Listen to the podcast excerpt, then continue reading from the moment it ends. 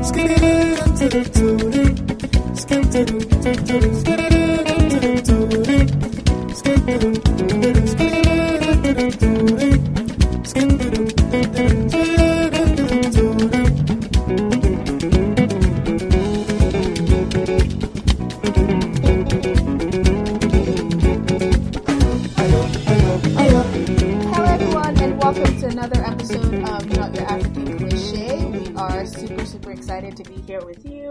Um, we're missing one of our of our quartet, if you will.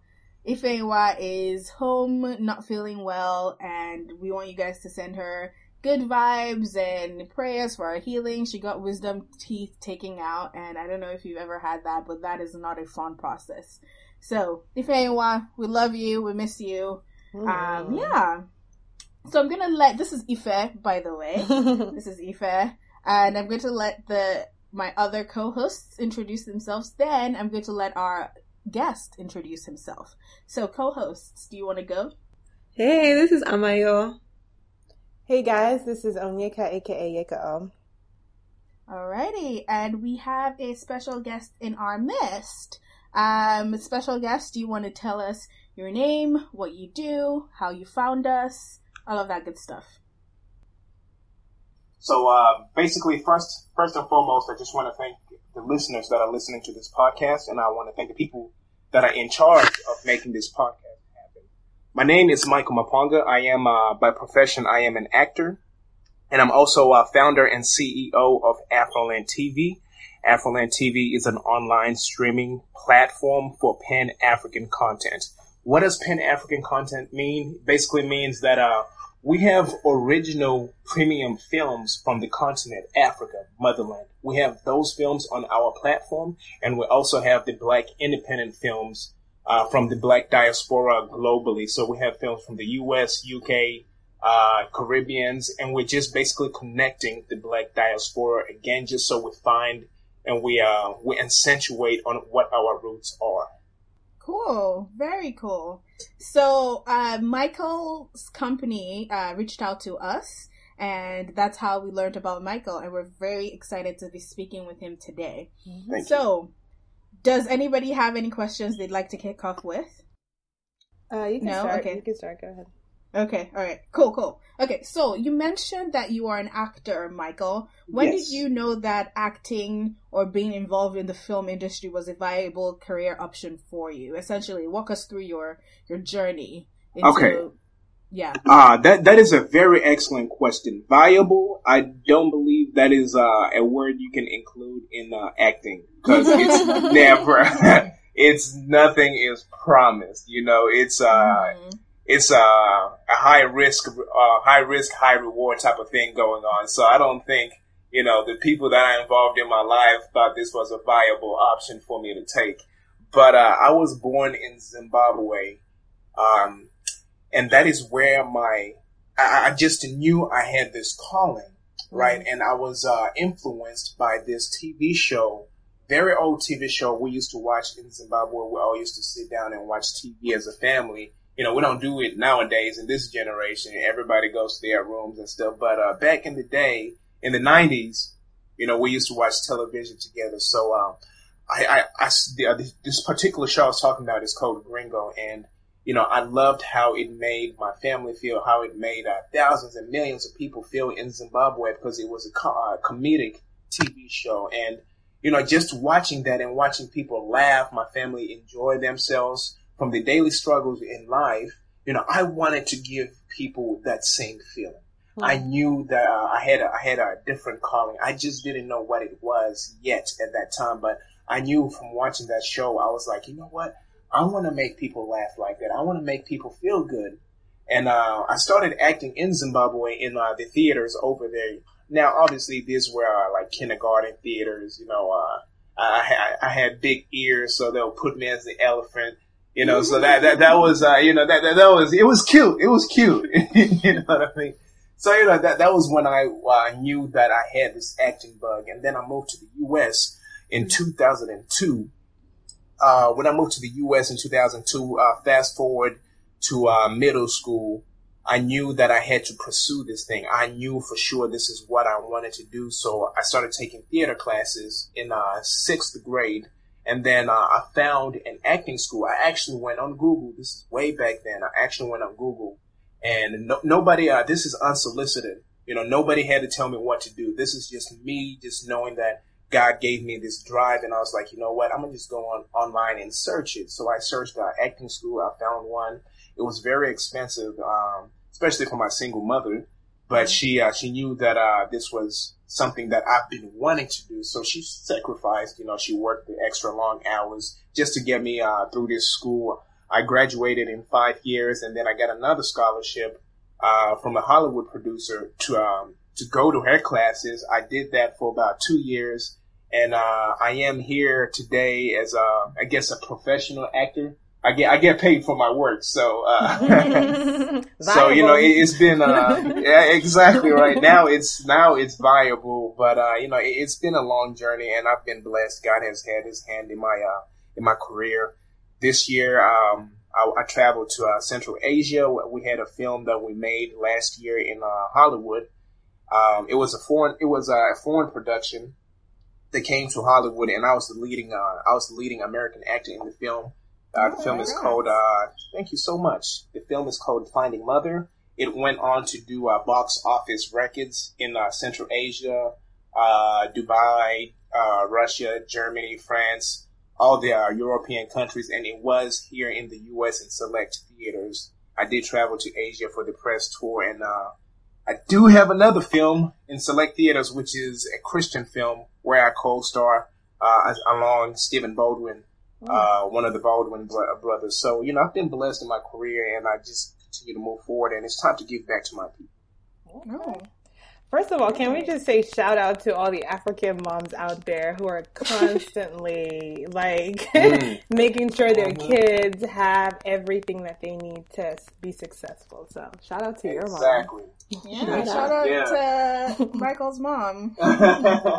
so you just that that's a perfect segue into talking about Hollywood. So tell us mm-hmm. about your experiences as an African actor working in Hollywood. Like how has it been, you know, auditioning for roles? How do you even find roles? Um, how has it been working with directors and you know, like Hollywood is a hot topic right now with all the oh the sexual assault oh the sexual assault yeah. So like can we're I not add, going can to I really add to your question Ife?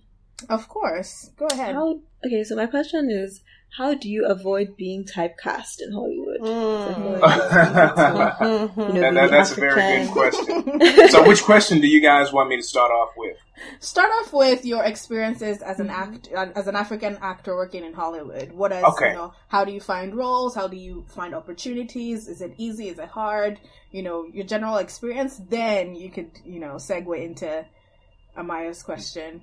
All right. So um, you know, my experiences in Hollywood have been, uh, you know, up, uh, ups and downs, but that's in any career you, uh, you partake and you, uh, you go after, you know, nothing, nothing worthwhile is easy. I know you guys are pretty familiar with that saying. So, um, when I started out in the game, you know, uh, this is back, uh, this is a long time. I've been in the industry for 10, um, for 10, over 10 years now, a decade.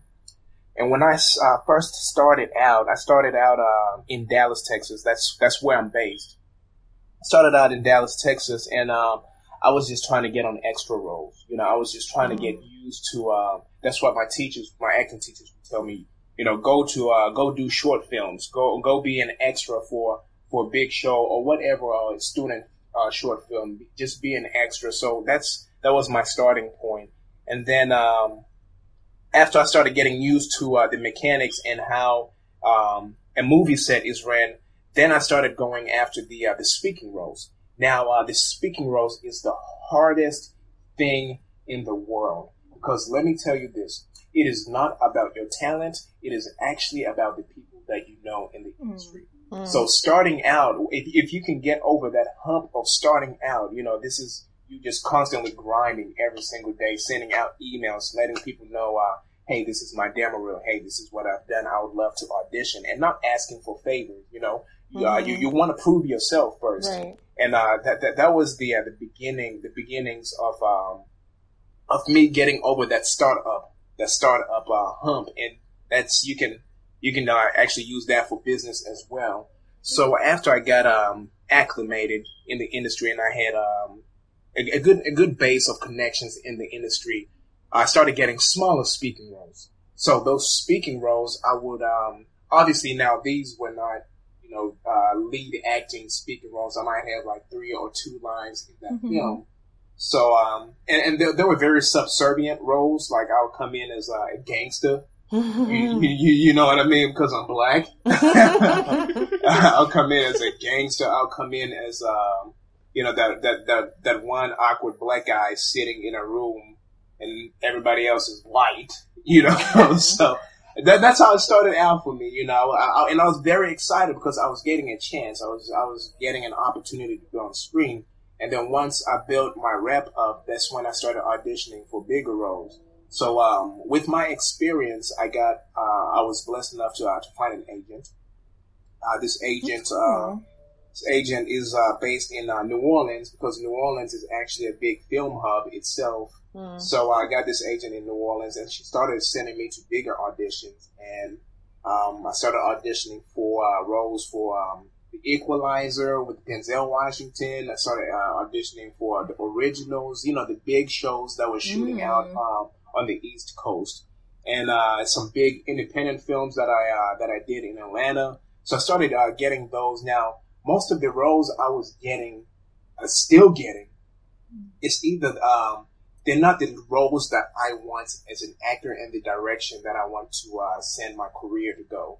But these roles were more specifically like uh, me coming in as the lead actor's best friend, mm. or me coming in as the funny guy, mm-hmm. or um, you know, I, I don't, I, I'm, I don't have the, the magical Negro. exactly, the magical Negro. You know, the, the the one that comes in in a drama scene and says that one funny thing mm-hmm. to lighten up the scene. That was me, right? yeah. That was me. So, uh, with, with, with good success, because I always approach everything uh, at 110 percent. You know, uh, those little roles that I got led to something bigger because I was always humble on set. I never showed up trying to be ooh, I'm, I'm this big actor guy, you know, I've been in all this. No, and I'm very humble because everything was a struggle for me, and it still is. You know what I'm saying? So I'm very humble, and it's much easier to connect with people that are just humble, specifically in the entertainment industry, because mm-hmm. everybody is just looking after themselves. Mm. It's a narcissistic industry for sure. so, um, you know, with with more connections, I just started getting roles, and then opportunities from California started to come, and then opportunities from uh, uh, international opportunities uh, started presenting themselves, and you know, I'm just willing to. Uh, I'm, I'm, excited. I'm excited for the uh, the path that I'm taking and where I'm going now. Oh, cool. So yeah, and tell us about Amaya's questions. We've already kind of touched on typecasting and mm-hmm. you know how you've always how in the beginning the roles you've been asked to play a gangster or funny guy or so how do you are you getting better roles now? And how are you pursuing those better roles? How are you avoiding? How are you navigating the whole typecast thing what's exactly. yeah, what's your strategy? Exactly. So uh, starting out in my career obviously any role that was given to me i was mm-hmm. uh, I, I, would take it you know just to uh, just to get out there. Get but obviously I am, you know, but the go ahead. Credits or what do they call it, the I, like the whole thing about what if you have to be an actor, you have to have like um screen credits to join the Actors Guild or whatever, exactly. whatever. SAG. Yeah. Exactly, yeah. exactly. So you know, I was taking uh, the roles that I didn't want, uh, the roles that I uh, didn't see uh, opening the door up to my career. But sometimes, uh, starting out, you got to do what you got to do just to get mm-hmm. on screen. You know, I always, uh, I always took any role, but I always had standards. Mm. You know, um, I wouldn't play particular roles just because that were uh, they were going against my beliefs and my grain inside, and obviously I didn't want my mama to see me playing that on TV. so, I, you know, I chose my roles, but I was taking anything that came that came my way. Uh, and then as my career continued uh, to build, now this is how important social media is. Uh, social media is basically um, your online resume for actors. Because what they do is they actually go on your social media page they go back to what you have posted uh, up to like 10 years down your timeline if they're able to do that, you know, just to see the type of person you are. Mm-hmm. So, uh, what I did was I rearranged, uh, my, my social media platforms. You know, in high school, middle school, I was taking, mm-hmm. you know, I wanted to be a rapper. I was taking gangster, yeah, you know, you know, I was, I was a kid, I was young, I was having fun. So obviously I had to clean up my, uh, my social media presence. Um, and then I started posting things that I uh, that I saw myself later on in my career pursuing, like um, you know leadership posts, you know, inspire inspirational uh, inspirational uh, posts, uh, anything supporting uh, the motherland to show that hey, I'm also a human being. I have uh, I have I'm not just an actor, but I also have things that I'm also trying to pursue to to better this industry, you know, and that is um, opening up the landscape for African films, um, mm-hmm. African filmmakers and actors. So I started, uh, my online presence had to be good, right? So that was, uh, one, one and foremost. And then after I did that, I started getting, uh, I started getting approached for roles, uh, for leading roles because they, and they saw, they perceived me as a leader just because of my presence online. Because most of the, uh, most of the people that uh, my Facebook friends are either directors, producers. I follow people in the industry. You know, I'm not, I'm not, I'm not on Facebook. You know, uh, posting me. You know, making it rain in the club. No, I use Facebook as, um, you know, I'm, i use Facebook as a, as a professional medium, mm-hmm. right? So, um, I have directors, I have producers. So ev- everything that I post on my page is strategic because I know who's my audience. Mm. So if my audience see or perceive me as this uh, this guy pursuing leadership, inspirational things, automatically they view me as a leading type actor, leading type, mm-hmm. uh, leading type guy, man, whatever you want to classify that as. And I get approached, hey, do you mind to read this uh, leading role for this film? We want to put you on screen just to see how uh, compatible you are to the other actresses and so forth. So you know, it's it's all strategic. You know, use use um, social media to your advantage. Mm-hmm. Period. Use social media to your advantage, and uh, that will be my answer to that. So it you know it starts off doing the roles that you don't want to do, but you mm-hmm. have to um, you have to give them a perception of who you are because if they put a perception on you and you're a young black man, you're gonna be the funny guy. You're gonna be the thug. You're gonna be whatever they want you to be, unless you give them a perception to see you from. Hmm. It's interesting. Thank you. Um, so, so talking about perceptions and stuff, you're just like you know segueing into all of my questions perfectly. so, what's your opinion about the stories um, about Africa that you're seeing in Hollywood? Like, you know, um, you know, there was the like uh, Queen of Katwe, the one about the mm-hmm. chess mm-hmm. the chess prodigy. Then there, you know, random scenes in Hollywood of quote unquote Africa. Mm-hmm. There was this. There was this. I think there was one in. It was it Civil War. Captain. America. There was mm. shot a Marvel, a recent Marvel. Yeah. Yeah, that was a. oh Marvel, yes, yes, uh, Civil yeah. War. Aha, uh-huh. there was a recent Marvel film that had like you know quote unquote mm-hmm. a scene in Lagos. Um, there was there should have been like you know since since Hollywood became a thing, there's been images or portrayals of Africa in Hollywood. What's mm. your opinion about that, and where whether things have improved? What you, yeah, just, well, just tell um, us. That's a very good question. So I'll begin. Uh, I'll begin on a lighter note. So uh, mm-hmm. the perception of um, Africa now is slightly starting to change in the positive way because of films like, um, you know, uh, the Black Panther you know, mm. this um. But like the sh- Black Panther is a fictionalized African country, though. It, so, like, it is. It, it, yeah, it is. So, right. Yeah. Okay. But um, media is the strongest influencer in the world. So the people that are not in Africa, once they see that film, you know, they'll start perceiving us Africans as you know uh, people of uh, power, people of leadership, and that's what this movie uh, presents. You know, it puts that persona out there to the masses in Hollywood. Now, uh, it's improving. That's good, right? We're at a good point right now. And then the movie Queen of Katwe coming out, um, you know, that was an excellent movie as well. It was highly acclaimed.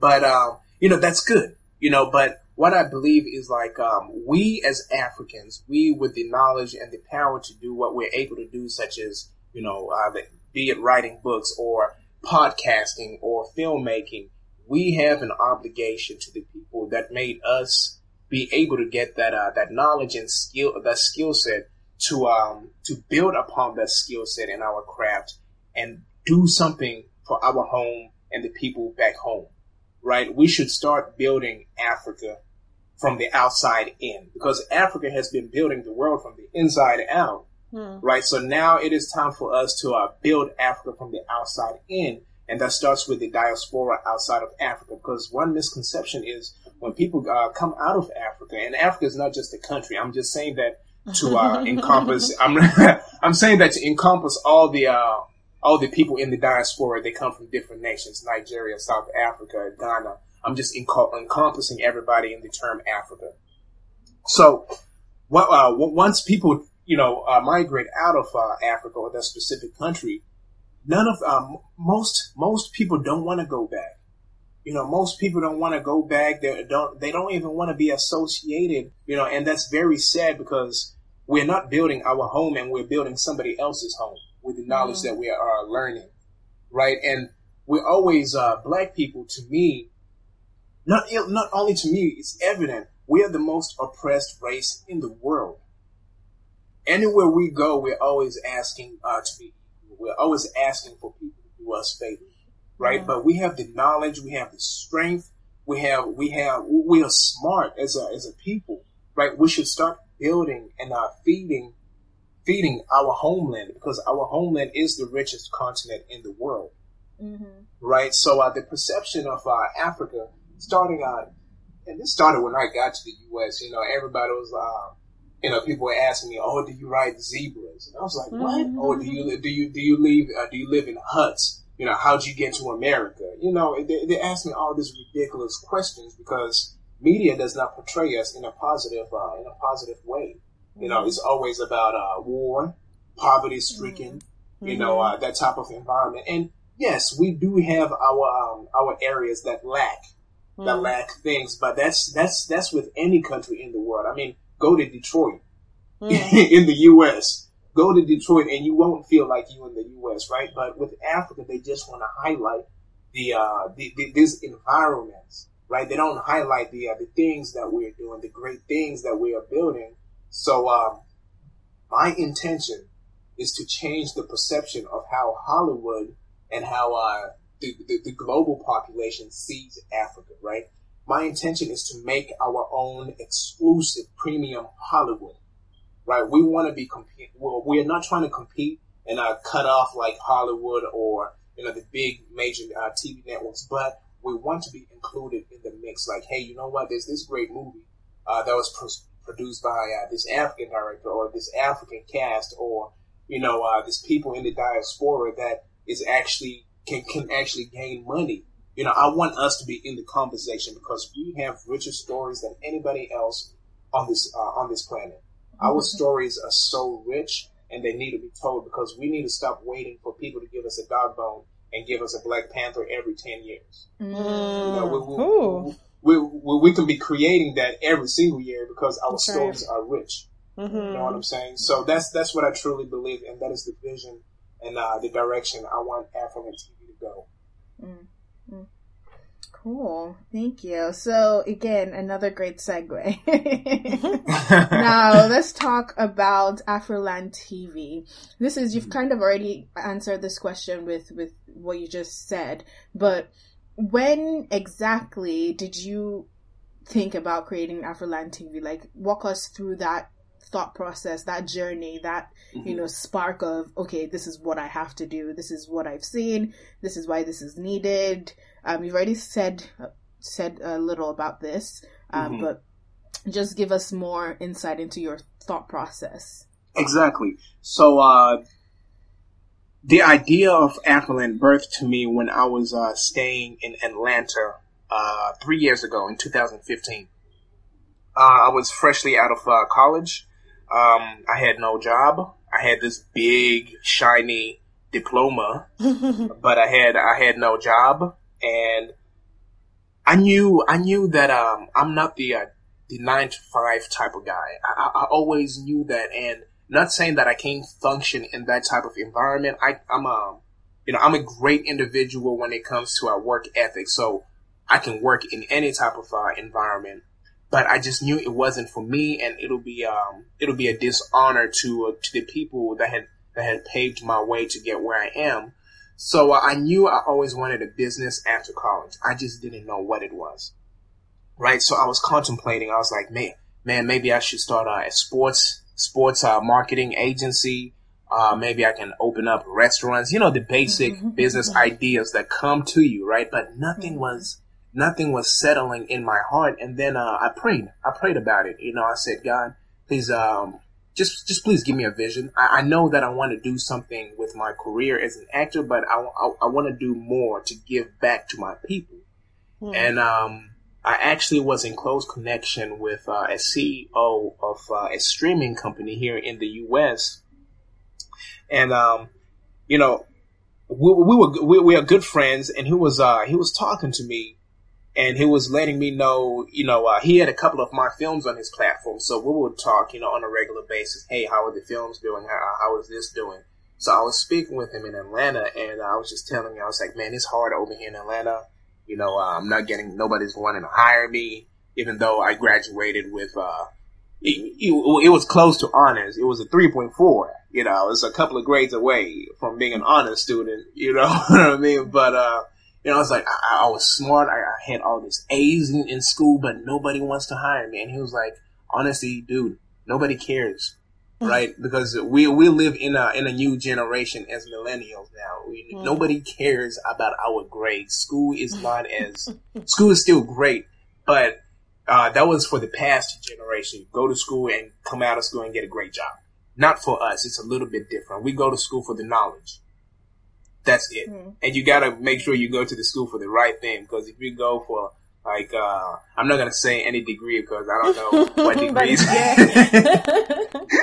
you know, I don't, I don't want to offend anybody, anybody, but you, you, guys understand what I'm saying, right? So, um, mm-hmm. um, it, the idea just popped in my head in Atlanta. I was like, I'm an actor. I have all these connections. I've been wanting to do something for my people back home. Why don't I start uh, a platform, a streaming platform like uh, this CEO. I was very uh, oblivious. I was, uh, you know, when I told him that, he was like, "Dude, are you sure you want to start a business like this? Because it is hard." and I was like, "I don't give a damn. I'm, I'm broke already, right? I, am I'm, I'm broke already. I can't lose anything else." So, um, you know, I just went into it head first because that's the type of person I am. I usually uh, don't do. I do slight research, but I do it on the way, and then I mm-hmm. figure out things on the way. Know what I'm saying? I never sit down and say, okay, this has to be right. This has, mm-hmm. no, you know, I just, I just say, you know what? I'm gonna just jump off and build, uh, build wings on the way down. Mm-hmm. Right? so, uh, that's essentially what I did. And, um, this is how I know it was my calling because God always makes the things that he wants you to do. You always find little successes on the way. Right? So, um, I started the website for, uh, 45 bucks started a website for four to five bucks, and I was like, you know what? I'm gonna just go out there and ask people if I can have their films to show on, uh, on the platform. Mm. And when I started approaching people, you know, all, I guarantee you, 80% of the people that we reach out to say yes. The uh, remaining 20% wow. of um, the pro- uh, productions that we reach out to, uh, they usually have um, legalities with other distribution um, platforms such as you know a Netflix or Amazon and uh, they're restricted mm-hmm. to giving out their content for a limited amount of uh, years or whatever their the time duration is. So um, it started all in Atlanta, and then uh, we just continue building and building and building and just getting better. It's a lot of research. It's not easy.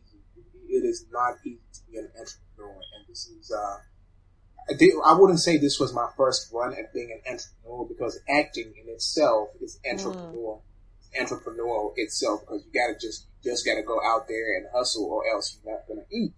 Mm-hmm. Right. So I was already acclimated to the grind, uh, but this grind was a little different. Uh, what I love about this grind is you have to do a lot of research. Now, research makes you makes you a, be- a better person and uh, better equipped to succeed in life because we live in the informational age.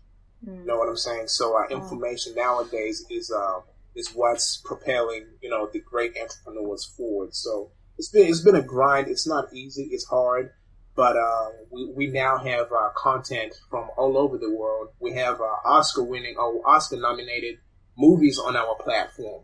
You know, we have um, we have great great content coming in, and you know we where we see our names next to. Uh, obviously, we're not as big, but on some of the content, uh, it's available on Netflix, and we're we're able to see our names next to that content because it's mm also available on Afroland TV. Okay. That's great. Ladies, do you have any do you have any questions? Um, I do have a question regarding um, what you just mentioned with Netflix. Um, and I just want to know your honest opinion. So, as most people know, I consume African movies like a crazy person. Um, mm-hmm. But I'm, I'm really interested as someone who owns a streaming platform.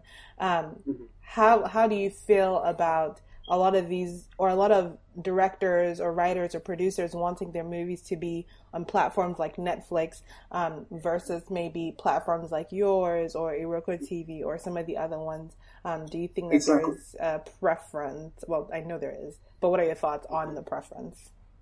That's a that's a very good question. Now, um, before I even go in, before I go in deep, that question is: we are not competing with the uh, Netflixes and we okay. are not competing with the Iroko TVs. Simply, mm-hmm. what we are trying to be is to be uh, an option, mm. right? Because uh, we will give you the content that you won't find on Netflix. We, we will give you the content that you won't uh, that you won't find on Iroko TV. So mm-hmm. I'll start off with Iroko TV. So Iroko TV is a very very brilliant platform, excellent mm-hmm. Uh, platform, but they are very uh, specific, mm-hmm. right? They're very specific to Nollywood films right? Mm-hmm. Africa is grand. 54 mm-hmm. countries in Africa. We have so many stories we have to tell. So the mm-hmm. approach of Afroland is to uh, generalize a platform and open it up to uh, to the whole continent. So we mm-hmm. not only are we uh, centralized on telling stories from this specific region, but we accept we have stories from Tanzania, Angola, coast to coast. You know, mm-hmm. Kenya, uh, Nigeria, Ghana, uh, mm-hmm. Liberia. We have content from coast to coast. We want to tell stories from the whole continent because we mm. have rich stories. Uh, now to uh, now to go back to uh, Netflix.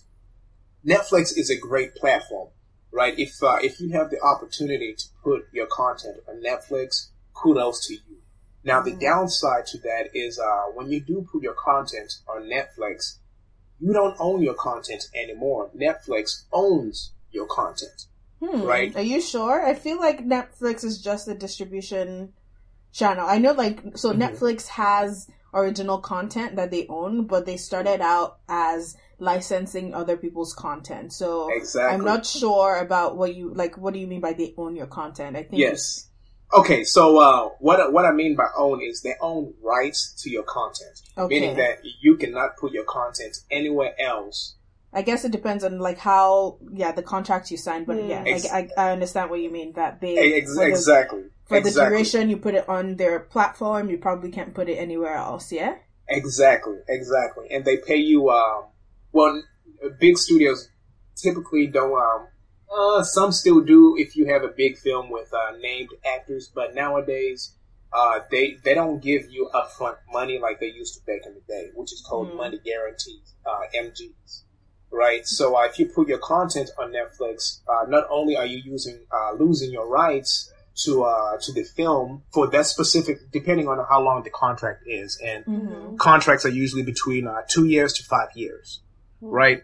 so uh, within those years, you'll be obligated to what Netflix think or should do with your content, mm. right? Um, with Afroland TV is we most of our content is non-exclusive because it's um, we there's not a plethora of uh, African premium African content out there, mm-hmm. right? So uh, not only are we just trying to, we're not trying to imprison filmmakers to just only our platform. We want them to succeed, mm-hmm. right? We are uh, so we we sign non-exclusive contracts saying that hey, listen, we'll take your content. We'll market your content on our platform. Obviously, we'll be sending the audience to watch it on our platform.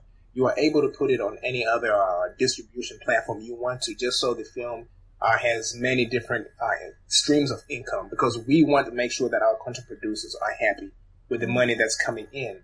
So we open we we open it up to them and say, um, it's a non-exclusive uh, contract. Uh, these are the regions uh, that we want to that we, uh, most of our audience is. So this is the people we're going to cater to. Plus, uh, you receive a majority of the percentage of uh, of the revenue that comes in from your content. Okay. we we um we we don't have a Netflix type of business model on our platform. We have um, it's similar to uh to Hulu and YouTube. Okay. okay. Right. So uh, we have our own advertisers. We okay. promote Black and African businesses on our as advertisers on our platform. So, uh, for example, let's say you go on YouTube and you press play on a video. You know how those commercials come before the mm-hmm. video plays. Mm-hmm. So we have we have the same type of technology, but our commercials are catered to uh, black businesses because black uh, black businesses they don't have uh, a big marketing medium for their businesses to be seen, and that's why most of our business go downhill. Mm. So we want to we want to change that game and open it up for everybody and keep the dollar circulating in the black community. Okay. Right. So we uh we give uh we give our advertising spaces to black businesses. As of right now, it's hundred percent black business, black African businesses and then maybe later on we'll, we might open up the floodgates. But for right now, we are in the in the game of just promoting uh, black excellence. You know, um, and um, one thing I also want to say is that Afroland is not only for uh, Africans or black people; it's for people that are interested in our stories. Mm-hmm. So we're not segregating any race, any type of people, but it's uh, just if you're interested to know about Africa, if you're interested to know about the stories that go over there, Afroland TV is an option for you to go watch something that might be uh, something you might not see on uh, Netflix, something you might not see on Iroko TV. Hmm. So I hope I hope that answers. Uh, it does. It does. It does. Thank you for telling us about your unique selling point. Um, I have a question. So you mentioned premium African content. You mm-hmm. know, um, what do you consider premium African content to be? Yep. So, um, excellent. Another excellent question. I'm liking this, uh, this question game. This, you guys came ready. Okay, no, that's awesome. But premium African content is, uh, as an actor myself, I have an eye for uh, good quality, good quality uh, films. You know, so every film that comes onto our platform has to uh, meet three criterias. Number one is uh, cinematography, right? we don't want to put uh, con- uh, content on our platform with somebody running around with their camera in Ghana or in South Africa, and then they think, you know, and then they think they have a movie. You know, we actually want people. okay, all right, no, you know, um, just trying to explain the point. So we want people that are, you know, that see this as a passion, that that are in in the game to uh, to tell this African stories the way they should be presented into the world nowadays. So we find um, we have very well uh, seasoned producers and production houses in Africa. Um, we have, I believe, we have five in Nigeria that we work with. We have uh, two in Ghana. We have uh, eight in uh, South Africa. They, these people, these hubs give us content, right? Mm-hmm. And uh, this is high quality content. Now, uh, it has to fit cinematography. It has to look good, right? And the, the second thing is audio. If mm. uh, your film does not have good audio, audience mm. is not going to watch it, mm. right? They, your film might look good, but people want to know what they are saying, right? So uh, audio is always good, and always um, for for the films with uh, that are not uh, acted in English, we have subtitles for those films as well. Mm-hmm. Uh, and number three is uh, acting. Mm. Right, so uh, the acting has to be decent. Obviously, you know, so, some films you might not have the best actors, but the story is still told because uh, the production value of the film is decent. You know, so uh, that's essentially what I mean by premium African films. Right okay. on the uh, and then on the platform, if you I don't know if you guys have visited the platform, but we have um, a category called premium, right now. That's not to uh, differentiate from all the films on the platform because everything is premium. But this premium uh, category is for the bigger, uh, the bigger budget premium African films. We have films on there uh, that you know that have a budget of five hundred thousand dollars and up. You know, so those mm-hmm. films, uh, obviously we can't show them for free on our platform just yet because of uh, contract legalities. So we open it up like um, like a rental, like you know, renting a movie off uh, Apple TV or Redbox, but online. Right. Mm-hmm. So we put those uh, those big premium films online for for rentals. Okay, that's interesting to know. Mm-hmm. Um, so going into logistics, what's what what do you think are some of the barriers to creating and distributing premium African content? What what have you what have your struggles been, or what are what are the things you've encountered uh, in this journey thus thus far?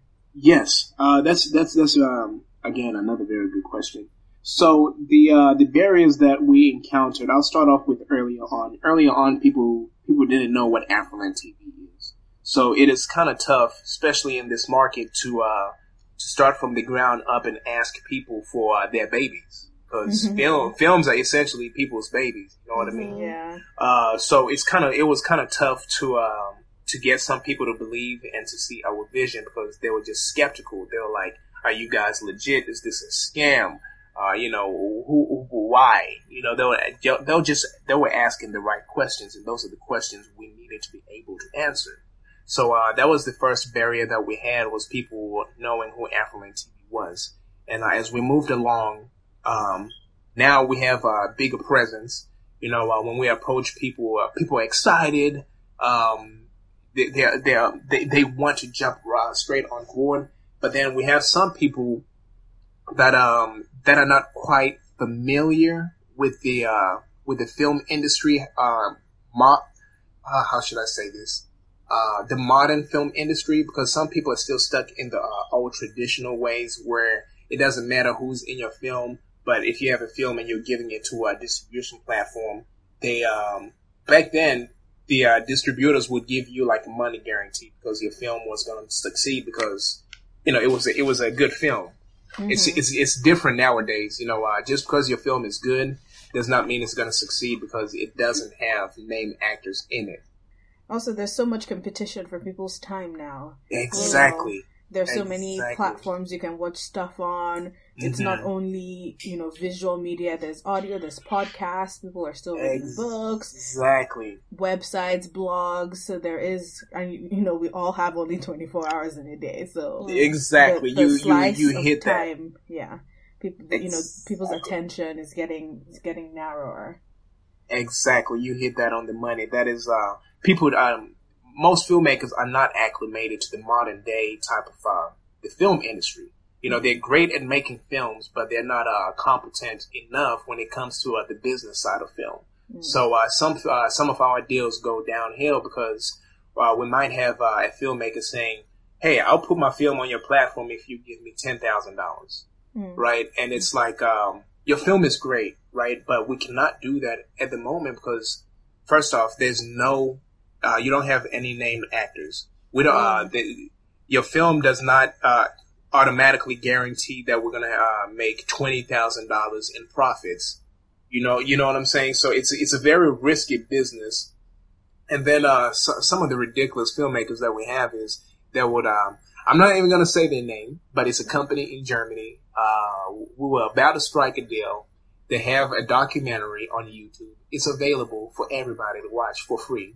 Mm-hmm. Right. And then uh, we approached this company. We said, Hey, your documentary is excellent why don't we open up another stream of income for the documentary on Afroland TV and uh, expose it to uh, to uh, to the audience that will be able re- to relate closely to what this documentary is about. They were like, "Yeah, you guys sound really good. We love what you guys are doing, but you're gonna have to pay us uh, fourteen hundred pounds plus four hundred pounds for delivery." And I was like, and you know, it, it was like, um, it was like, I understand what you're trying to do, right? But the film is already available to the public right. for free. We are trying to just open it up and just expose it to a expose it to a broader audience, and we're not just taking it and just benefiting off because you you you'll be receiving a large chunk, over fifty percent of all profits come to come back to you.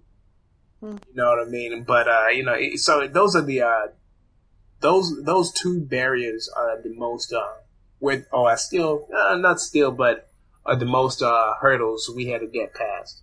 We we're still dealing with the second one because sometimes we might just come across you know some hard headed filmmakers that uh that won fifty thousand dollars for a film. no, I'm telling you, th- these numbers are uh you know when some when we approach some African filmmakers, you know they think like this is their jackpot. Well, it, it, should be, it should be, but they try to take advantage right, of uh, right. the opportunity and end up just flushing it down the drain. Mm. So then, Yika over here, by the way, in that case, if you were to say something to African filmmakers, um, what would you say to them? Um, just um, I would give them advice and not per se tell them exactly, you know, what we want from them. But I'll give them uh, advice to succeed in the film industry, even if they uh, give us their content or not. You know, uh, like I said earlier on, filmmakers, you know, uh, they're great filmmakers, but they don't have uh, the business the business side of filmmaking done or uh, down. So what I'll tell them is, uh, make a good movie. You know, uh, of, of course, continue making good movies like you always do, right? Number two, make sure that your marketing is incredible because most filmmakers spend most of their budget on making a great film, and that's okay. Mm. But also uh, make sure that you save a large chunk out of your budget you get you might get from uh, investors that are investing in the movie and focus on marketing because yeah. you might have a great film, but if you don't have good marketing material, your film is not going to go anywhere. It's just going to sit sit in somebody's uh, shelf forever. You know that's why you see uh, movies like uh, Thor. You see them on every platform you go on to. You see mm-hmm. them on uh, Yahoo. You see them on your, on YouTube. They do that for a reason. They spend millions of dollars in marketing right? Marketing is the big, is the biggest expense in Hollywood when it comes to these big films. Like it might take a film, uh, I we'll start with easy numbers. It might take a film, uh, $1 million to shoot, right? Actually, no, no, let me open it up for, uh, for $20 million to shoot. Um, 15, I guarantee you that, uh, $10 million, mm, wouldn't guarantee, but $5 million is straight up for marketing because that's how they know they're going to make their money back. They have to get it out to the people. So I'll tell the mm-hmm. filmmakers to concentrate on marketing. And then um, the last thing is um, just be open to new ideas because yeah, in the in the digital age we live in now, uh, you don't know which platform is going to become very successful. True. You know, how many people knew Netflix was going to be successful? mm-hmm. Right? Um, uh, Blockbuster, I know you guys uh, know this story, but Blockbuster shut down Netflix. They kicked Netflix. They laughed Netflix out of the meeting door. Mm. You know what I mean? And then in 2005, Netflix shut them down. So, right. you know, I'll just tell the filmmakers to be uh, open to new ideas, but just make sure that your content or who you're giving your content to can protect your content. Mm-hmm. Mm-hmm. So those are the, uh, the, the, the things I would give uh, the film African filmmakers. Mm, okay. That's good advice. Thanks. That's very good advice because I feel like even with Netflix, because Netflix has a lot of content, yeah. but some of it gets buried because yes. there isn't enough marketing or promotion of that content. Mm-hmm. So even exactly. even when you get a distribution, even when you get a distribution deal, you still have to like you can't okay. get, you can't fold your arms as yeah. a filmmaker or as a producer. Mm-hmm. You still have to do the work of promoting your content, even mm-hmm. if even after you have distribution. So that's mm-hmm. exactly. definitely great advice. Yeah. Thank you, Michael. No, you're welcome. So, um, we are reaching the end of our time together. We just have a few more questions for you. Amaya, did you have a question? Um, no, I was going to add to what you said because well, to what you and Michael said. So, even like what you said with Netflix, for example, I mean, yeah, we know what we know the basis, the foundation of Netflix, but I think it's also important that they're also always like reinventing themselves or like innovating. Exactly. Mm, yeah. You know, trying Yeah. trying out new things, venturing into new markets. I think that's also important. Like you always you have to stay relevant and you have to know what people want. And maybe Yeah, not necessarily know what they want, but maybe be able to tell them what they want because that's that's also what Apple does too. So yeah, that too. Just stay relevant. Mm. Excellent. No, uh, excellent point. That is very true. Yeah. Um, so what are your hopes for Afroland TV? Mhm. Um, and Afroland TV specifically, and the African film and television space in general in the next like 5, 10, 20 years? What, what do you hope? What are your hopes, your dreams? Mhm. What are you working towards? All of these good things. Excellent. So, uh, within the next five years, uh, we want to open up an Afroland studio um, uh, here in the U.S. Uh, you know, we will decide on the location uh, once the time comes, uh, and then be in the process of opening up another studio in South Africa.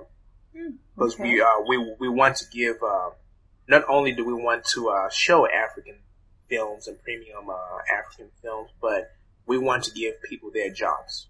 Why South Yeah. Africa though? I feel like everybody you know, True. everybody their their entry points into Africa is always like South Africa. Why South yes, Africa? you you know, and that is very true. But uh, my point, um, my reason for South Africa is because uh, I am from uh, Zimbabwe, which is okay. obviously it's Southern not South Africa. Africa, but it's Southern Africa. And Yeah. then uh, the uh, the other reason is because South Africa's film market is very good. It has uh, it's ve- it, they have very contemporary film. Okay. right? We uh, they have um, actors from here in the U.S. Fly, oh, uh, flying to South Africa to shoot films. I myself, I had an opportunity last year to go film a TV series, which uh, I lost the role to um, what's that bald guy? Uh, everybody loves uh, everybody loves him. Not Morris Chestnut, but the other one. Um, ah, I forgot his name. He's uh, girls think he's so handsome. Idris Elba. okay, whatever. But I'm that's a lot of sorry, people. but, uh, I'm like, that's a lot of people that we think are I, I, I know, I know. I just forgot his name. Shema if Moore. What is Wait, his it's not? Idris Elba. uh, no, not Idris Elba. Actually, uh, no, I have to find this because this is going to kill me. So I'm, I'm going to look it up online. Um, ah, it's not Morris Chestnut. It's uh, uh, well, you know, just uh, for the sake of time, I'll just keep moving. but um, South Africa has a very good uh, contemporary type of um, film over there, and uh, they have the schools. They have uh, um, they, they just have uh, the contemporary look we are going for. So that is one uh, that is where we want to start off to, and then we're going to expand to the uh, West Coast. But this is uh, within 15 years. We want to expand to the West Coast to uh, Nigeria, Ghana. But Nigeria first because obviously that's uh, that's the biggest film industry in Africa right now. Bruh, bruh. Let's represent. Let them know. There you go, girl. You better hold it down. You better hold it down. so, uh, you know, that's within um, 10, 15 years, but within the five, uh, within five years, uh, we want to have a production house here in in uh, in the U.S. Uh, ten years. In ten years, um, we plan to be uh, a full production house uh, studio, meaning that we will be bringing actors from Africa here to the U.S. We will be going to Africa to film our own original content. Uh, we will be using uh, the uh, the grand locations we have on the continent um, and distributing that work on our platform and uh, whoever our partners might be at that time, and we'll be uh, helping produce uh, the, this film. So that's that's ten years, and then uh, fifteen year mark. Uh, we want to be the biggest. Uh, plat- we want to be the biggest platform for African content, pan African Mm. content Ambitious Uh, dreams. on the globe, uh, in the glo- on the globe. So um, that's what we're shooting for now. Obviously, um, obviously there's setbacks, right? But those are our goals, and we're sticking to those goals. And if we have to readjust, well, we're always willing to readjust. Uh, you have to be able to pivot in any market just to uh, stand out. So um, we, we we're sticking to uh, African content, Pan African content, and just moving forward with it. And uh, in 10 years, hopefully we are back on, uh, on this podcast or even a live TV show on Afroland. Okay. Having interviews. So, uh, that, that, those are the goals for right now. Okay. Cool. Very cool. Very ambitious dreams. Um, one last question. So, how are you? What's your strategy for making your platform more inclusive in terms of um, a lot of people tend to be focused on Anglophone Africa, so the uh-huh. English speaking countries. So, how are you? Do you have any? Are you working on getting more, you know, French speaking movies or Portuguese speaking movies? Essentially, ensuring that the continent in its entirety is represented, and also like, you know, lesser told stories. For example, stories about LGBTQ people or stories about, you know, um, our traditions and culture in terms of like, um, in terms of um, African traditional religions, for example, like stories that kind of aren't just your regular old, you know, you know, yeah, Lagos life or Nairobi life or Joburg life type of thing? Like, how are you know what are your strategies for that, if any? Uh, that is a very good point. So, um, uh, how we're attacking, you know, the uh, the diverse languages on the continent right now is obviously uh, we're seeking the uh, the English speaking countries first, um, and we want the contents to be uh, relatable to a majority of our audience. And believe it or not, um, majority of our audience is here in the U.S. So um, we want to cater to them. But then for the great films that we do have that uh, that have subtitles, some of the best films we have on the platform are not in English, and that's what we love. So for those type of movies, we just make sure that uh, the uh, production houses we're in uh, partnership with provide us with uh, with subtitles for the films, right? So that is why um, now everybody hates subtitles right? But we uh, subtitles. See, exactly. You you're one you're one of a few. You see, you guys are one of you guys are intelligent, right? That's the thing. so no, no, no, no. Listen, no. Get please listen to me on this one because it really does matter when it specifically when it comes to uh, your marketing uh, audience, your uh-huh. target audience.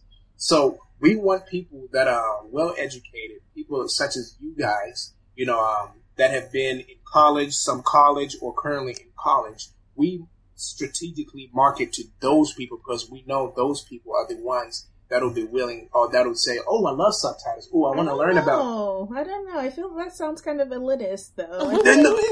every I don't think I don't think subtitles are are um specific to education background. Like mm-hmm. I, for mm-hmm. example, the reason I love subtitles is because I like to. Sometimes I don't hear what people say, so sometimes I even feel like I might be slightly hearing impaired. Yeah, so, exactly. Like, I like, I like to be able to like follow the entire conversation, or you know how people yeah. have different accents, and I'll be like, oh, what did they? You know, that's why I like subtitles. And there's some people that don't like, you know. So I don't think it's like you know.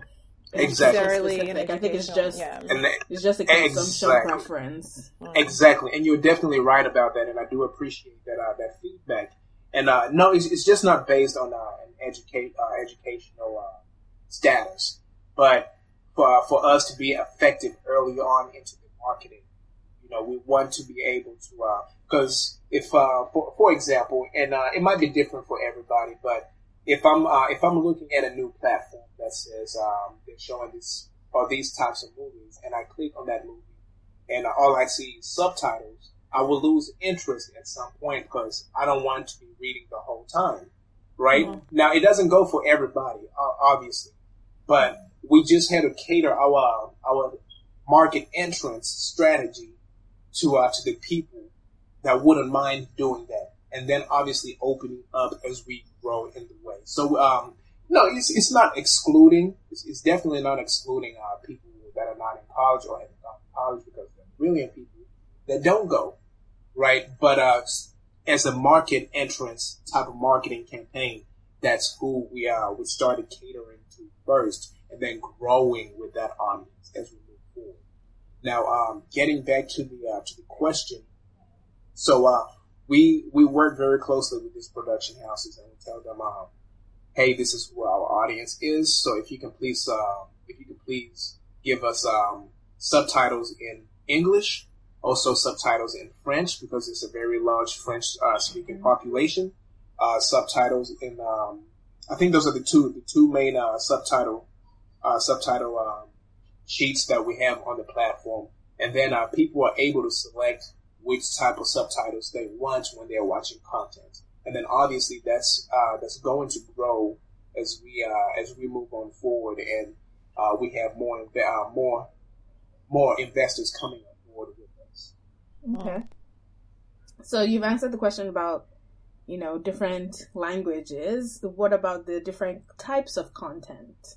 So oh, yes. You, are you, you know, scouting for those unique, you know, lesser told African stories, not mm-hmm. every time, you know, life mm-hmm. in whatever city. War or, yeah, city. Yeah. Mm-hmm. Yeah. So okay. how are you dealing with like LGBTQ representation and, mm-hmm. um, you know, cultural traditions and things like that. Yes, so we want original, raw stories. So we don't have uh, any limitation. Okay. Right. So uh, we're, we're looking for all type of content that, uh, that's that's intriguing, interesting, uh, out of the norm. There's no such thing as bad publicity. What we believe. So uh, if a film is very controversial, um, we want that film. You know, we want everybody to be aware of uh, what's going on, what's going on on the continent and around the world. Now, with that being said, uh, what we won't show on our platform is uh, help feed, you know, Tunde uh, for five cents a day, right? I'm sick and tired of those commercials, right? We, mm. we will mm. not promote and we will not put that perception again into our audience to, uh, for them to see that Africa is poor and full of poverty. So we try to stay away from uh, those type of documentaries that are told by people of that uh, that are told by non-Africans, because non-Africans mm-hmm. are the ones that tell those stories, mm-hmm. right? But uh, if it's uh, a documentary that touches on a sensitive issue, but it's well produced and you know uh, it's well presented, then yes, that's fine to come on the platform. But we don't want to put anything that's derogatory to um, to our people and the continent because our our main mission is to change the perception. So uh, we do have a, vet, uh, a, vetting process, but yes, we are open to all type of films. Um, okay. We we want raw, original stories, stories that people are afraid to tell. Okay. Right. We want those, and we do have some controversial uh, con- uh, content on our platform. And, uh, what do you mean by controversial content? Um, okay, well, starting starting off uh, we had uh, we had this film. I'm not going to mention the name uh, due oh. to uh, due to contract legalities. Okay. all this, I, I, don't want us. I don't want to get sued. But um, this uh, this film was focusing on uh, an African family, mm-hmm. and it's a very loving family, well off, affluent family. And one brother was in college, and one brother was in high school. The other brother from college comes back uh, with a secret, and his secret is that he's uh, he's gay, mm-hmm. right? And uh, basically, it's just um, it's just uh, showing how uh, homosexuality is uh, is viewed from an African perspective. Right. So uh, when we, uh, when we put that on our platform, we got a lot of uh, feedback from some of our um, homophobic fans. You know, mm-hmm. um, hey, I don't appreciate Afroland doing this. You're promoting the gay agenda. Oh, uh, you, you know what I mean? And uh, they, they were just blasting us. And we told them, we're not promoting gay agenda. That's not what we're trying to do. This is not the platform, but we're telling the stories that people are afraid to tell. The stories that mm. actually happen in real life. Because these stories are happening. We cannot act yeah. like this is not happening. You know, they're still people. You know what I mean? And uh, they're still our people. if, if you want to take it to the next level. And I, you know, we are open to telling all those stories. Okay. You know, and um, uh, we have no limitation. Uh, we do have a vetting process, like I said earlier on. If if if a documentary just says, "Hey, Africa is a very poor country," you know what I mean? That is like, first off, it's not even a country, right? and then you know, so we, we try to, uh, we, we stay away, not even try, we stay away from content like that that has that message. That has what message? The, uh, just spreading, just just saying Africa, all of Africa is poverty Okay, stricken. that's that's great. Oh. That's great. That's awesome. Um, thank you so much for your time, Michael. This has been Mhm. very, very informative. Um, oh, I keep thinking of like new questions to ask you. Do Go you ahead, to go ahead. We need to no, you, up, you, you last question for sure. Um, so there's been a boom in web series, for example. So Mm. Oyeka O is our resident web series Mhm. connoisseur. So she watches. There's a lot of content from Nigeria. Um, the Skinny Girl in Transit. There is Ah, yes. Gidi Up. is Like it. all these Yeah. like Mhm. Mhm. African web City. series. Yeah, yeah. All this web series content. Is Afroland TV? You know, do you have any partnerships with people doing web series? Like, are you? Do you have plans to to make any foray into that into that sphere? Um, or are you Yes. just focused on films? Are you? Oh no, great question. No, we are focused in all type of content from uh, uh, movies, shows, web series to our documentaries. We don't do Okay. music videos, right? we just focus. It's. I'll make sure I say that because we get uh, we get emails with all these type of music videos, and we don't do that. You know, go to YouTube to do that, right? so, um, we are we are open to those ideas. We are currently working with um, an uh, upcoming. It's a fast upcoming show. It's called uh, Real Niger Ladies of Dallas. So, uh, what Real Niger Ladies of Dallas is? It's a reality show uh, that focuses on um, Nigerian and African women uh, from different places, but mostly the uh, the, uh, the executive producer and uh, the main cast is from Nigeria uh, their daily lives here in Dallas. It's not one of your, your traditional uh, Real Housewives of Atlanta, you know, type of reality shows where they're fighting the whole episode. But uh, this show focuses on uh, the charities that these uh, incredible African women are doing. Uh, their, their, their, their daily lives, you know, are managing um, managing uh, an African husband as well in uh, today's society. You know, That'd be a It's, good uh, show. yeah, yeah. So this show is very good. It's uh, they just we uh, they just finished um, well a while back. Season one was ended. It's on our platform running right now, uh, and we are in we're starting pre-production for season two with Afroland TV being a partner with this uh, with this production company. So we are helping produce uh, season two of this um, of this series because it's uh, it's doing very well. It has uh, a lot of numbers. The executive producer was actually in Nigeria um, earlier on this year, just uh, promoting the show. She was on EbonyLife TV, um, DSTV, just promoting the show, and people are hungry for season two. So she asked Afroland TV, since we are the only platform, well, one of the most credible platforms to uh, carry the show on. She asked us if we could come on board and uh, offer our knowledge uh, about the film industry and produce to make season two even better. And then, and then we, we we want, but it's hard to deal with people. I hope they do not listen to this podcast, but uh, we want uh, an African city uh, season two on our okay, okay. right? But uh, they just won't budge, right? uh, we, Is we, there a we have, season two at all? Or yeah, you there just- is. Oh, okay. yeah, They're there's a season into season two. three. Mhm, Nice. Exactly. They have uh, season two, but uh, season two is uh, is uh, basically pr- uh, premium. You uh, you pay for the whole season and you have access to watch the whole season. So uh, we tr- we try to do deals with them. Uh, they refuse, and then um, we do have the show. Uh, this is it. Mm-hmm. We We have the show. Uh, yes, we have season one on our platform, and season two is uh, is out now. We should be coming on our platform later on as well. So uh, we are in partnership with them, and then uh, many more to come. You know, uh, we want to grow the uh, the show category because when we started, we were focused on the films, but Mhm. now we're expanding to the shows, the web series, because that's where the eyes are. People are going to. Awesome sauce. This has been wonderful, wonderful, wonderful.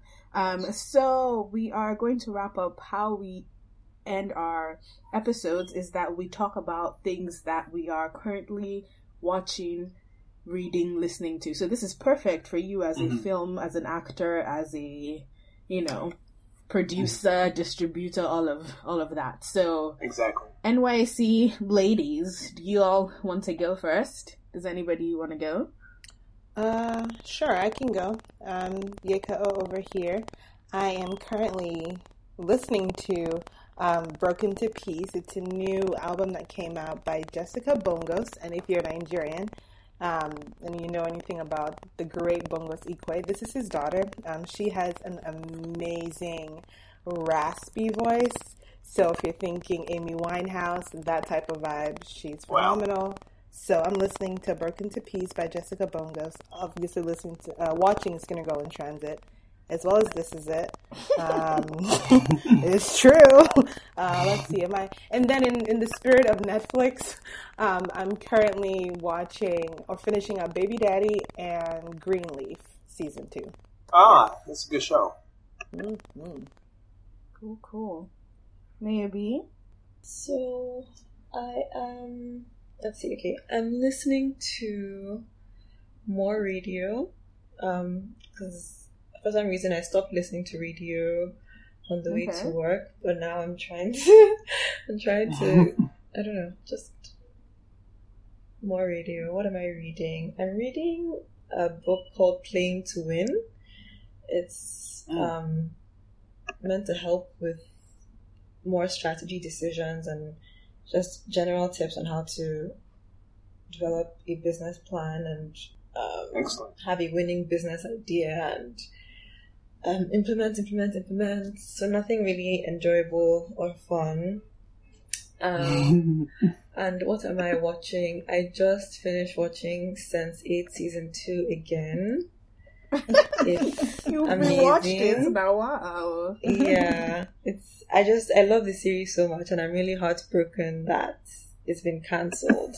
so to comfort myself, I just keep watching the episodes in hopes yeah. that Netflix can see that I'm watching the But did um, you hear yeah. there's gonna be like a I don't know like, like a, a final movie? Yeah. Yeah, but it doesn't really make any sense because each episode is like an hour. So what's two yeah. hours really?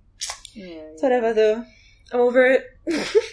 All right. Um, this is Ife. So I am reading Shonda Rhimes' Year of Yes. Mm. Wow. So I find that I do nonfiction books better as audiobooks.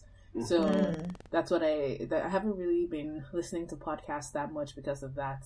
Um, as a podcaster, I probably shouldn't be saying that out loud, but yeah.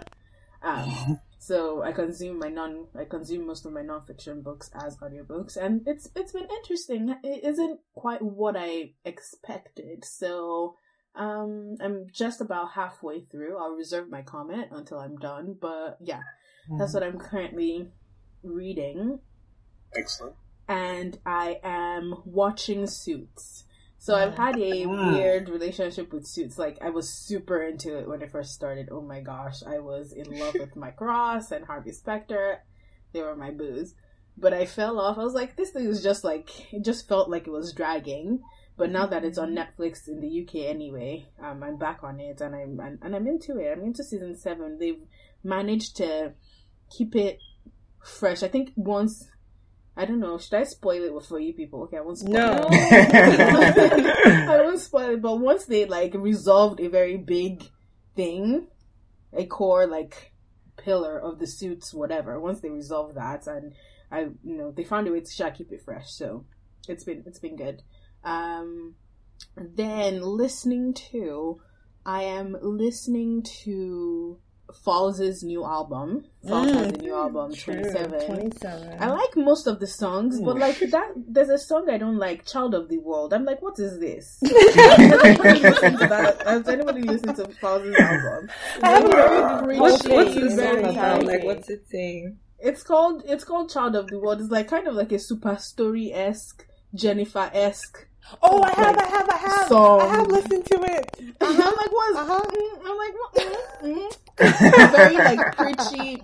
I didn't, I didn't like that. That it is. I always was, skip it. Yeah, I'm like, what yeah. is this? I, I don't know. Mm, yeah. Mm. you no. said super story. it was very, I'm like, yeah, there wasn't enough. I, I kind of get what he was trying to do, but there wasn't enough like critical analysis of it was kind of like a little victim. Bl- I don't know. I'm, I'm not a fan of that song. Essentially, is what I'm trying to say. Okay. Otherwise, it's it's a it's a good album. I love Me Some Falz. Um, I'm also listening to. I'm re- revisiting some Asa. So I was listening to Asa's um, first album actually on my way back today. Wow. So yeah, that's that's me. That's way me. back. Excellent. Excellent. Okay, so uh, myself, what I'm reading currently, I'm reading uh, 48 Laws of Power. um, That's an interesting one. That's Yeah, such yeah, a yeah. I have mixed book feelings of, about that like, book. I feel like yeah, it's, Re- really? I feel like it's such a like black man book to read. So Oh. very, hmm. well, well, he, he- here's No the judgment, reasons. no judgment. well, here's the reasons. Because um, uh, as a leader, you know, I always wanted, I always want to approach every situation, every situation uh, ready to make a decision. Hmm. Uh, and to, but I want to be well competent of the environment I'm. So uh, that book is very well. Uh, it has taught me uh, strategic ways to approach different types of situations. So uh, I want to be a better leader. So that is uh, the reason I'm reading that book currently, right? And then I'm reading two books. Can I? Is it cool to say two books? Mm-hmm. Okay. Of course. So I'm reading that book, and then I'm also reading. Um, now this book is in the line of um, Rich Daddy. Uh, well, Rich, Rich Dad Poor Dad, Dad. Poor Dad. Yeah. Rich Dad. So it's it's not that uh that's Rich Daddy. Excuse me. So it's not that specific book, but uh this book is called uh Running Your Own Corporation. Right. Now uh this book is very good for people that have um businesses already, corporation businesses, LLCs, uh S Corp, C Corp. If uh you have a business structure already, this book helps you um with with their nitty nitty gritty things such as uh, tax, such as uh, deductions, such as uh, payroll, and it just helps you uh, operate the daily duties of running a corporation.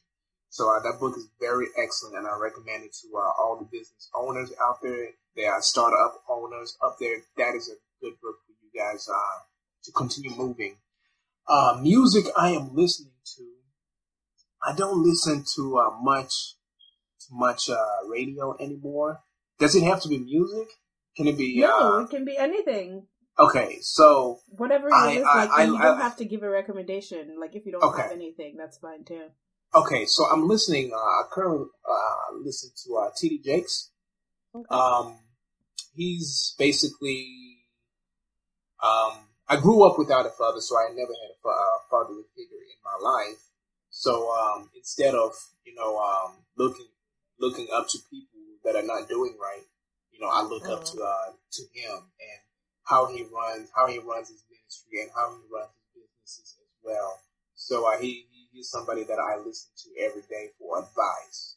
You know what I mean? So um, and, uh, and while keeping it spiritual, you know what I'm Mhm. saying? You never want to get lost. So I'm, I listen to him. Uh, uh, I listen to him a lot, and then what I'm watching. So I- I'm a little weird for this, but I watch anime, right? I wa- I'm watching uh, what is it, Voltron on Netflix right now. Uh, you know, uh, I know it sounds kiddish, but No, Imagine- some it- good animation. exactly. You know, yeah. you know, im- imagination. Never get rid of your imagination. Once you get rid it, start being innovative. You know, uh, so I enjoy watching cartoons because it watch it shows me things that um that people thought could never be done, and then people are doing it right now with companies like uh, SpaceX and Tesla. You know, building flying cars or rail, underground railroads and stuff like that. You know, so it keeps my imagination going. That's cool. So that that's that's it for me. Awesome sauce. Awesome sauce. So we are essentially at the end of our podcast um, of this episode. Do you want? How can people find you? Other than, of course, the main topic of discussion, Afroland TV. Is there anything else you want to plug? Any upcoming films? Um, just just tell us. Um. So our our marketing VP is gonna be mad if I don't do this. So um, you guys can find us on Instagram and Facebook at uh, uh www.facebook.com slash AfrolandTV. And on Instagram, you can find us at uh, Afroland TV, and it's all one word on all platforms. So make sure you guys uh, follow us and keep up with uh, our recent updates. We, we're okay. always trying to introduce something innovative. Okay. Um, me personally, you can follow me on um, either platform. Uh, I'll say follow me on uh, Instagram at uh, Michael Maponga. Um, my last name is spelled M A P O N G A. Um, and you can find me on Instagram. Um, I don't post much, but when I do, you know, I try to, uh, to make sure that it's it's enjoyable content for everybody. so uh, that's where you guys can find me. Awesome, awesome. Thank you so much for your time. Thank you for joining us. This has been very informative. We still like I could keep talking for hours. Hey, uh, exactly. Um, no, this was very informative, and thank you guys for having me. Uh, podcasts usually last like thirty minutes for me, but this one was awesome. We're glad. nice. right, but this one was awesome, man. You guys are doing a fantastic thing. Thank you. Thanks. This is Ife. I'm gonna plug something. So TEDx Euston is having an event in December. So folks in London, come through. Um, go to www.tedxeuston.com to get your tickets. The theme is called Metamorphosis, and we're going to have um, they're going to be amazing, amazing, amazing speakers. And TEDx Euston's theme or motto is African ideas worth spreading. So wow. come and be transformed our friend, friend of the podcast, Nancy, who was on our was on two episodes ago, um, is part of the organizing team. Just come through, people in London. If you're not in London, if you're in the UK, somewhere, travel to London. It's gonna be litty. So yeah, and try to find a fair while you're there. Yes, and I will be attending. This is happening in the UK. Yes, it is happening in the UK. Okay. It's happening in London. Yes. Okay, excellent. Because I got confused when you said TEDx Houston. I was like, oh, cool. oh, not not not, Houston, not Houston, Texas. Euston, okay. E U S. Ah, yeah. See, I'm, I'm, a country boy, but okay, that, that's that's awesome. All right, folks, we will catch you in two weeks. Thank you for listening. Bye. All right, guys. Bye bye.